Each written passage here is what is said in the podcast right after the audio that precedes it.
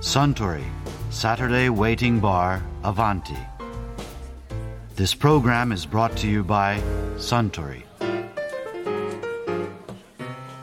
ああスター卒倒量と白ワインをもらえますかかしこまりました。いやあ今日は十番祭りもアバンティも大変な人手ですねで店の方もすごい売れ行きだそうですようん地下鉄南北線と大井戸線が通ってからそれまで毎年25万人前後だった十番祭りの人手が一気に倍の50万人に増えたそうですからね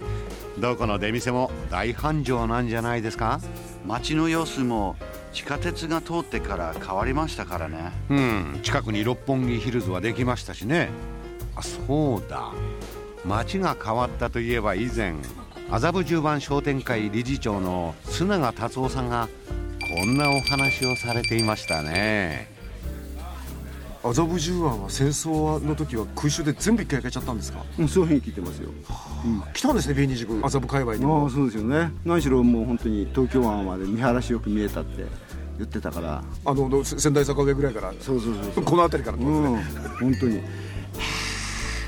今だってちょっと麻布十番って僕パリっぽいっていうとあれかもしれないけど、あはいはいあの建物がこうくっついて立ってておしゃれじゃないですか、今っぽいじゃないですかあれはじゃあ戦後の区画整理みたいな感じなんですかそうですね。うん。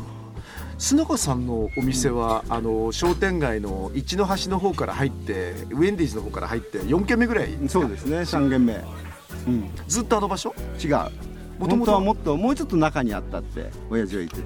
た。ああそうなんですか、だからみんなあの当時の区画整理委員っていう方がだいたい再配置したんじゃないですか。それ大胆ですね随だ分だから大体でもねそれでおかげさまで今あの10番の真ん中にパティオっていう広場があるんだけど、はいはいはいちょっとモンマルトルみたいな、うんなってるはいはい石畳のねちょっと石畳のおしゃれな、それがねそこだけ幅何十メートル40メートルぐらいかなの空き地っていうか広すぎるほどの道路だったんですよもともと空き地だったんですかそこいやそこ昔はなかった昔はそこはなんか立ってたんですか立ってたっていうか狭いだから焼け野原になったおかげでん再整理っていうのかな、してそこだけ広くしてそれが、えー、と後で調べたことによると当時の東京都の建設部長かなんかの方が、新宿のミラノ座の前に広場あるでしょ、ありますあります、はいはい歌舞伎町のねそうそううん歌舞伎町の、うんああいう風なのを10番にも作ろうっていうことだったらしい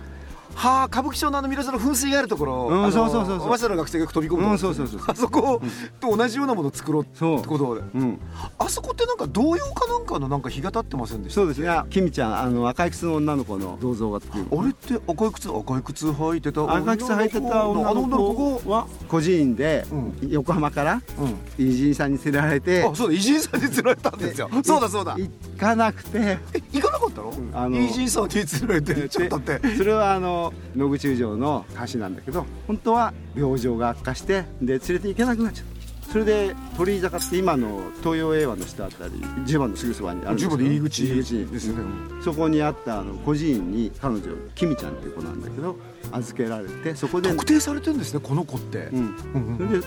あのそこで亡くなっちゃってそれで記念して貧しい子のためにって言ってボランティアなんかでうちうちっていうか今10番でねその非常に熱心なね男がいるんですよ、はうん、洋服屋の旦那でね、うん彼が温度取ってそれで今きみちゃんを10番で育ててるというかあの野口宇条はじゃあそのきみちゃんっていうこの存在を知っててそれを本当に歌にしたってことですねそうでし実ょう在ねの人のことを実ね際そうだと思いますそれも意外だなあとなんかで僕読んだんですけど榎本圭一って喜劇王は麻布十番の生まれなんですって、そうそうそうそれも意外ですよだってどう見ても浅草っぽいじゃないですかあの人 私もそう思って ましたよだから10番に10番稲荷神社っていう神社があるんですけどそこの鳥居には、鳥居の裏のところに榎本健一像ってこう書いてあるあ榎本圭一さんがいや榎な健がその鳥を送ったってこ鳥居とを送ったうんだってそもそも明治の頃って麻布十番って日本一の盛り場だった時代があるんでしょ日本一だから私はね知らないけども何しろ麻布十番神楽坂人形町は三大盛り場と言われてましたこれ神楽坂と人形町はいわゆる花町じゃないですか、 10番にも花町があったんですえ本当産業があった産業地だったの、ん置屋とかあった町合とかああっったんだそれは例えばですけど昭和30年代ぐらいまであったんですかありましたねじゃあ芸者さんもいたってこと、ね、いましたよびっくりだからうちは極屋なんですけども、ええーと私の小さい頃はそういう方が多かったです粋なお姉さんが、うんあらららら本当僕さ4年ぐらい前に浴衣作らせていただいたんですけども ダメな逆ですよねもう今は本当にそういうお客さんが一番大 事でそういうね粋な方がいなくなっちゃいましたからでも逆に麻布十番あたりに住んでるとちょっと和服浴衣で夏は過ごそうなんていうマインド持った人が結構いるんじゃないですそうかですね納涼祭りは浴衣の方が非常にいつもそうなんですけど多いんですよものすごくああ10番は特に多いですね十番祭りそうかもしれないですね、あのー麻布十番の商店街って例えばですけどもあの長坂さらしらさんあれなんかあの家別れて堀井さらしだと別れちゃったけどあれが江戸時代の創業だし豆源さんも古いしって言ったら、うんそうですなんかで僕読んだんですけど江戸時代にから続いてる店っていうのが、むちゃむちゃ多いんでしょ多いですねあのなんかあのいおもちゃ屋さんとかおもちゃ屋さんも薬屋さんとそれかから薬屋さんとか瀬戸物屋さんと砂川かさん何代目なんですか2代目私は三代目あ三代目私はじうちはうちは明治からえでも明治からですね、はいってことはもう創業100何年 125ぐらいのそれ創業120何年ってすごいですよね実はいや10番で今のところ約1割くらいは100年以上が多いかと思います1割の人は100件ぐらいあるってことですね100件はないです100件はだから560件今300いくつですからあと340件そうぐらいですねわ100年超えてんの、ねそうですすごい街ですねやっぱねでも今新しいのもいっぱいあるからもう新旧取り混ぜが10番の面白いところじゃない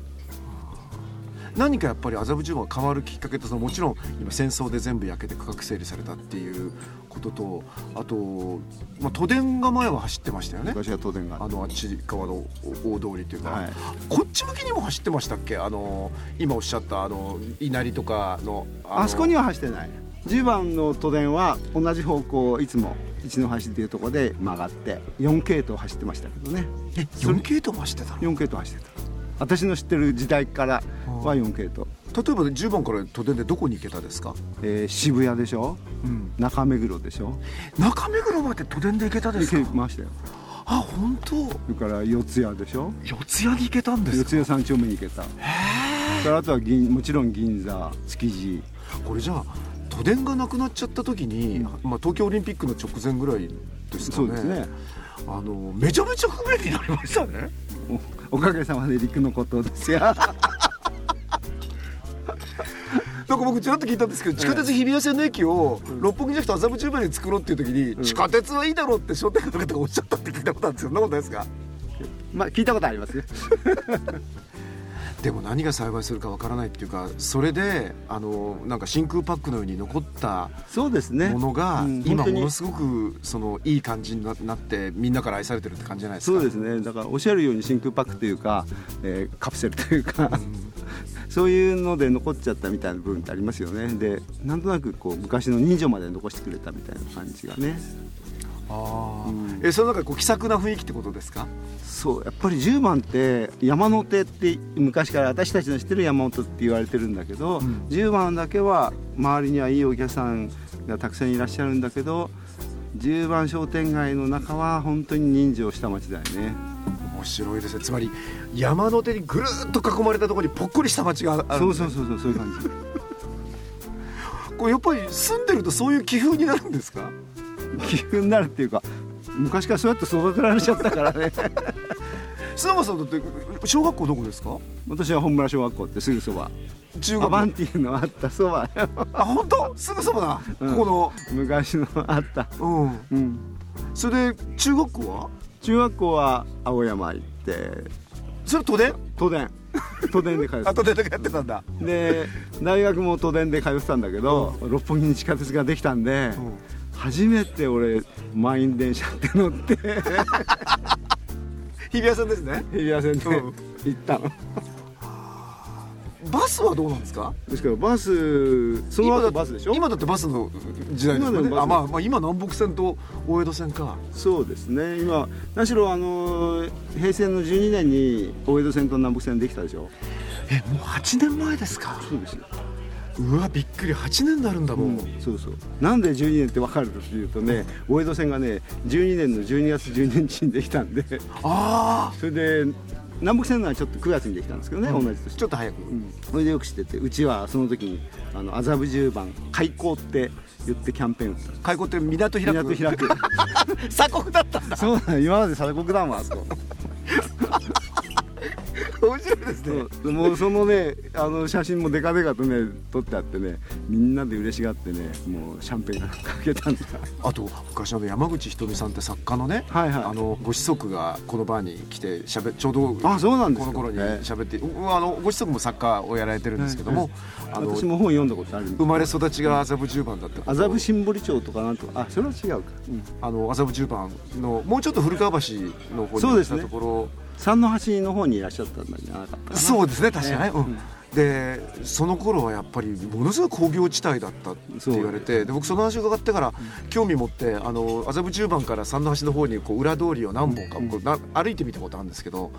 やっぱり確かにこう閉まっちゃったけど昔工場だったってところ今でも残ってますよね、今でもありますよそれに、あ工場自体うが、んなんとか後期とかなんとかそうそうネギそ屋とかう、うん、そういううんなんとかプレスとかなんとか鉄鋼とかそうそうそううんうんまあう下の方でそれやってて上の方マンションでお貸しになってるとかってあるけどねビル化しちゃって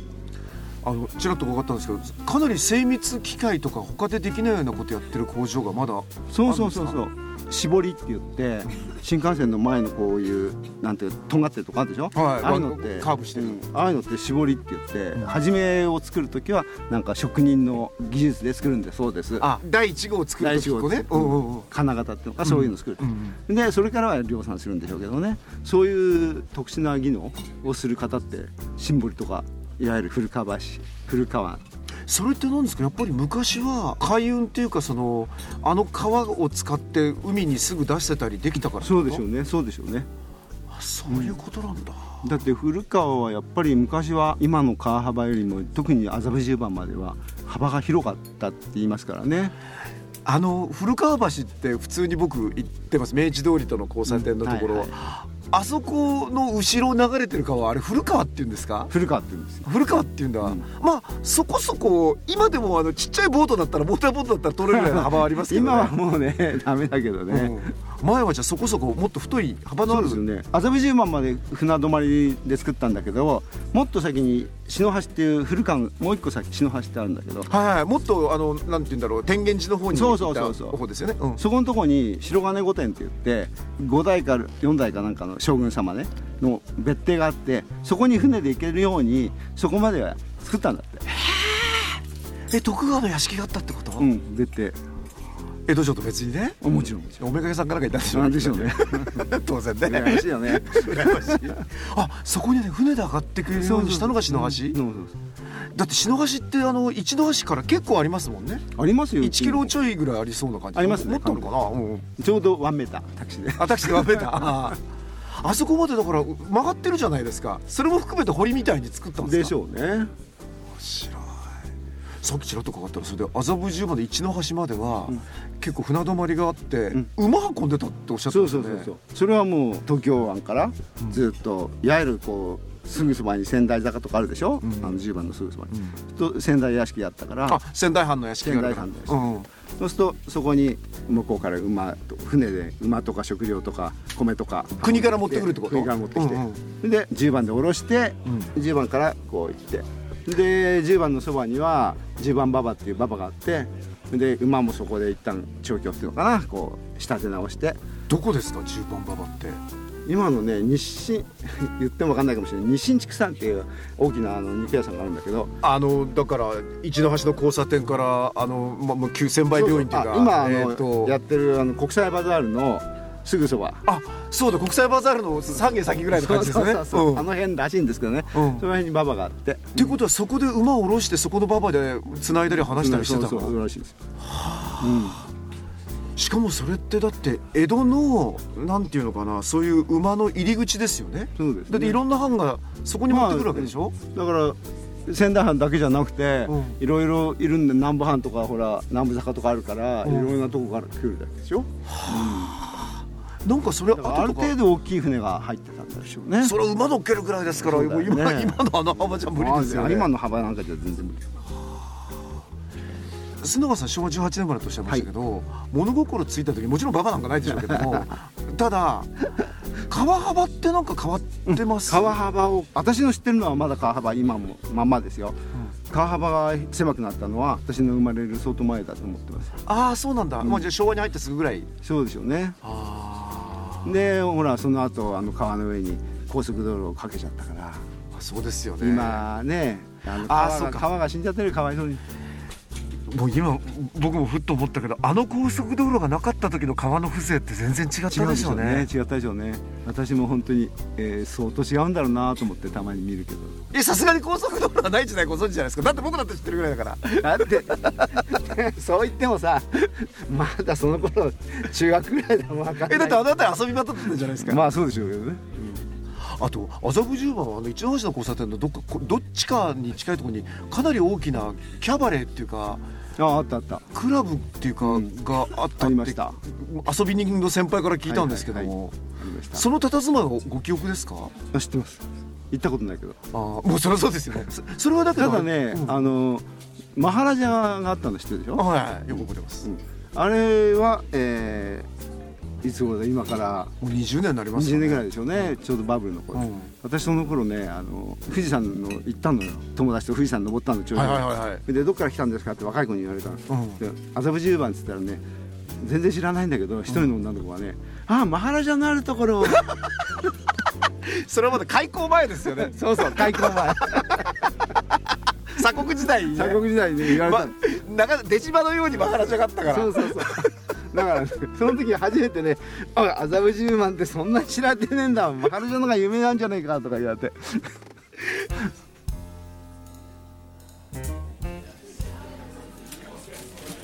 須永さんのお話面白かったですねあスタン白ワインをもう一杯かしこまりましたところでアバンティのお客様の最新の会話に聞き耳を立ててみたい方は毎週土曜日の夕方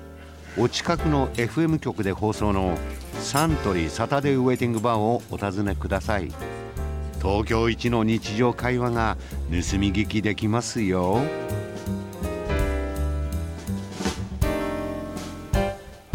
Suntory, Saturday Waiting Bar, Avanti. This program was brought to you by Suntory.